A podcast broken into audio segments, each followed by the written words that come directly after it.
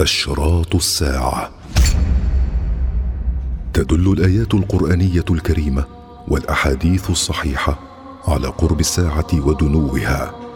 فإن ظهور أكثر اشراط الساعة دليل على قربها وعلى أننا في آخر أيام الدنيا. تقارب الزمان. عن أبي هريرة رضي الله عنه قال قال رسول الله صلى الله عليه وسلم لا تقوم الساعة حتى يتقارب الزمان. وعنه رضي الله عنه قال قال رسول الله صلى الله عليه وسلم لا تقوم الساعة حتى يتقارب الزمان فتكون السنة كالشهر ويكون الشهر كالجمعة وتكون الجمعة كاليوم ويكون اليوم كالساعة وتكون الساعة كاحتراق السعفة. وللعلماء أقوال في المراد بتقارب الزمان. منها أن المراد بذلك قلة البركة في الزمان.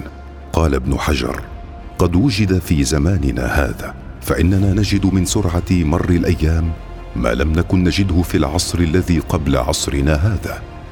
أن المراد بذلك هو ما يكون في زمان المهدي وعيسى عليه السلام. من استلذاذ الناس للعيش وتوفر الأمن وغلبة العدل وذلك أن الناس يستقصرون أيام الرخاء وإن طالت وتطول عليهم مدة الشدة وإن قصرت. أن المراد تقارب أحوال أهله في قلة الدين حتى لا يكون منهم من يأمر بمعروف وينهى عن منكر لغلبة الفسق وظهور أهله وذلك عند ترك طلب العلم خاصة والرضا بالجهل. وذلك لأن الناس لا يتساوون في العلم فدرجات العلم تتفاوت كما قال تعالى وفوق كل ذي علم عليم وإنما يتساوون إذا كانوا جهالا أن المراد تقارب أهل الزمان بسبب توفر وسائل الاتصالات والمراكب الأرضية والجوية السريعة التي قربت البعيد. أن المراد بذلك هو قصر الزمان وسرعته سرعة حقيقية وذلك في آخر الزمان.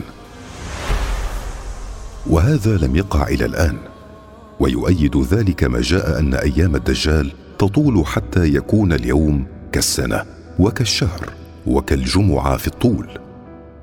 فكما أن الأيام تطول فإنها تقصر وذلك لاختلاف نظام العالم. وقرب زوال الدنيا. قال ابن أبي جمرة يحتمل أن يكون المراد بتقارب الزمان قصره. على ما وقع في حديث لا تقوم الساعة حتى تكون السنة كالشهر. وعلى هذا فالقصر يحتمل أن يكون حسيا ويحتمل أن يكون معنويا. أما الحسي فلم يظهر بعد ولعله من الأمور التي تكون قرب قيام الساعة. وأما المعنوي فله مدة منذ ظهر. يعرف ذلك أهل العلم الديني ومن له فطنة من أهل السبب الدنيوي فإنهم يجدون أنفسهم لا يقدر أحدهم أن يبلغ من العمل قدر ما كانوا يعملونه قبل ذلك ويشكون ذلك ولا يدرون العلة فيه ولعل ذلك بسبب ما وقع من ضعف الإيمان لظهور الأمور المخالفة للشرع من عدة أوجه.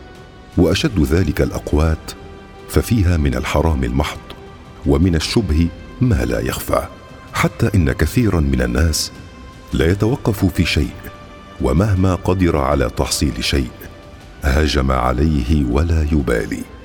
والواقع أن البركة في الزمان وفي الرزق وفي النبت إنما تكون في طريق قوة الإيمان واتباع الأمر واجتناب النهي والشاهد لذلك قوله تعالى ولو أن أهل القرى آمنوا واتقوا لفتحنا عليهم بركات من السماء والأرض.